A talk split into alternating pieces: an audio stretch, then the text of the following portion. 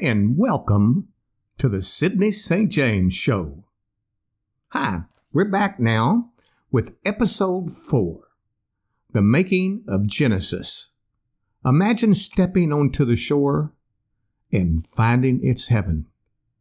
In my previous podcast, in episode 3, which was book 3 of the Faith Chronicles, Faith 70 times 7, I asked many times why the Lord stood so far away every time that my grandmother asked for forgiveness for an abusive husband. I wondered why the Lord always hid himself in times of trouble. After the first three books in the series, I learned that I needed to read the Bible from start to finish.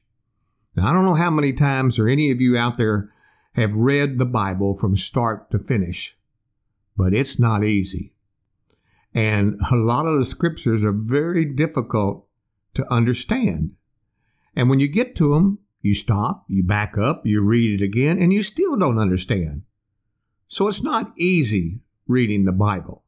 But I did exactly that and took many notes.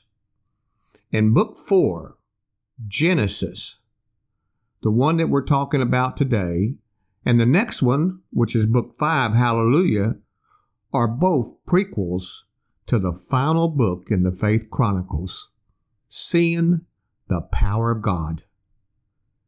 In the Faith Chronicles series, final sixth novel, I answer the all important question Do you have to believe in the Bible to be a Christian?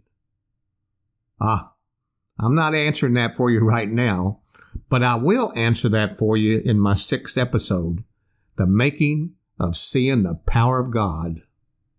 However, back to the one we're talking about today Genesis. Genesis, in simple terms, is a story of the Old Testament. Let me ask you this Have you ever read your Bible and just stop in the middle of a phrase or scripture? Then you find yourself going back to the beginning of that scripture and rereading it again? Do you ever find that there's just no wow, no impact, no overwhelming thought that just strikes you because it is so hard to understand sometimes? For years, I was an elder in the First Presbyterian Church in Eagle Lake, Texas, but I don't profess whatsoever to be an ordained minister. So, you're not alone. I, I ran into the same problem when I was doing all the different scriptures and working up all the sermons for my grandmother Ada when I was writing the book Faith 70 times 7.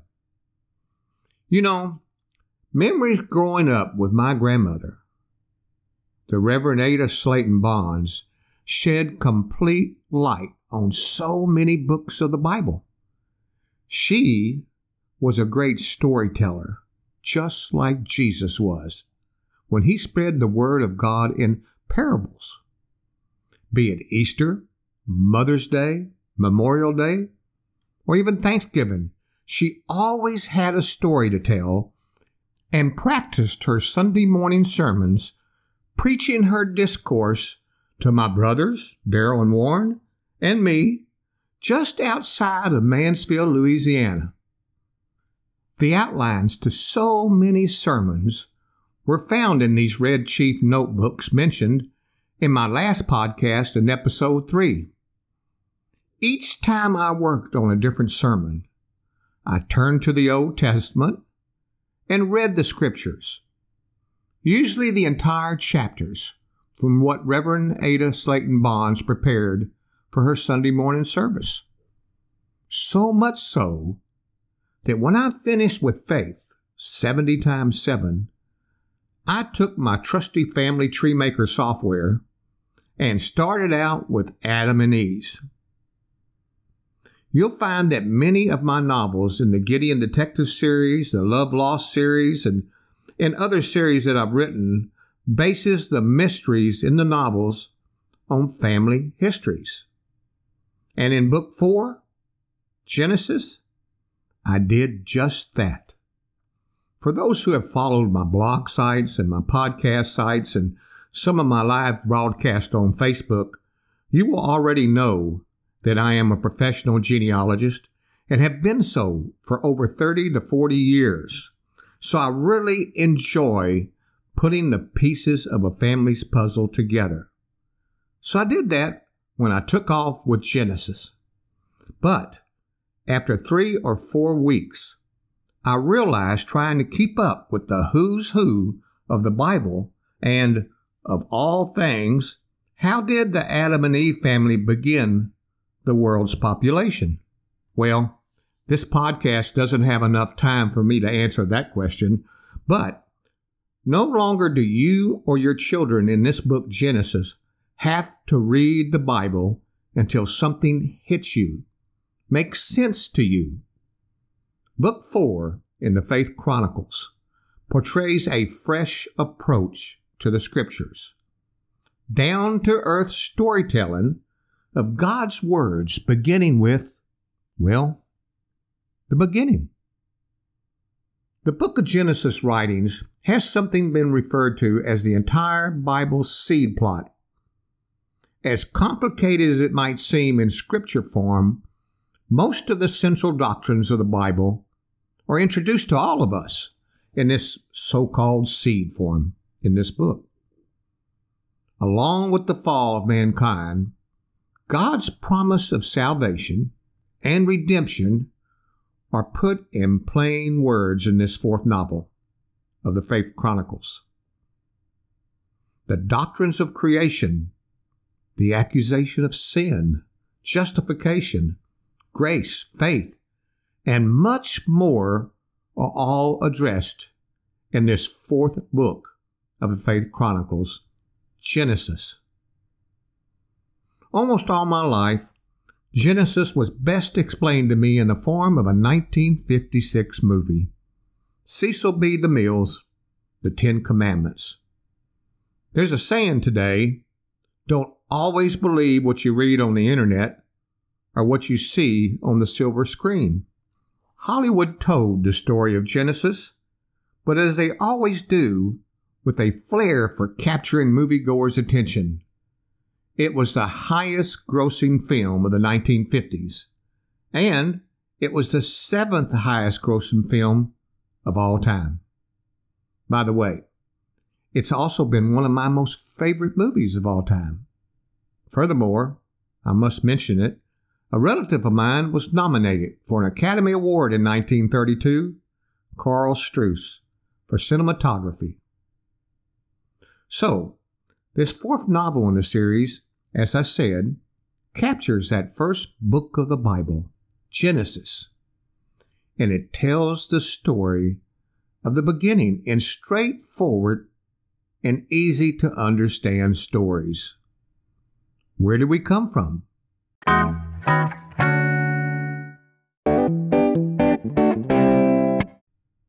Why are we here?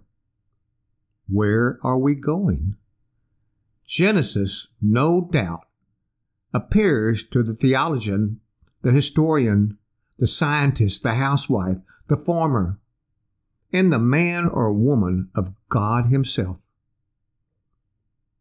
All in all, it is a fitting beginning for God's story of His plan for mankind, and an appropriate opening for the fourth book in the series and the first of two books that are the two prequels to Seeing the Power of God by Sidney St. James. I often think about my return back to Mansfield, Louisiana. I don't know if everybody knows where Mansfield is, but it's up in North Louisiana. But the town that is the closest to where all my early upbringing was was a small little crossroad town, population 12 known as Evelyn, Louisiana. That's where my mother was born. I often think about this area in Louisiana, and when I do, my mind shoots back to that time again. What a happy time it was with my grandmother. It was a spring day, the kind where my brothers and I and cousins Jackie, Bubba, Robbie Jean, Lexine, and Linda were so glad to run in the front yard playing softball without our jackets. We young kids were all smiles. If we stopped to make a necklace of china berries, we choose the prettiest ones for our string. I still remember staring at my two cousins, thinking I would marry one of them one day.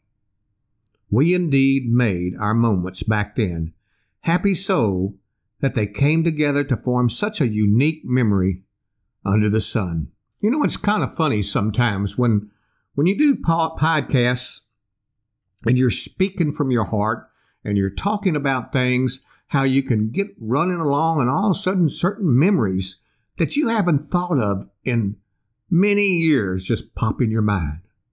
One such memory was my swinging on the swings uh, that my our Pop Nelson, he's our grandfather, uh, built. With my almost eight year old legs, I still remember pumping higher and higher. I tried to go as high as my big brother Daryl did, who was 13. I didn't do too good a job of it. Uh, and I guess the only reason I was doing it, and of course you had to have been there to see it, I was showing off in the front yard for Linda, my cousin. I can't quite put my finger on the total memory, but I can still see that day.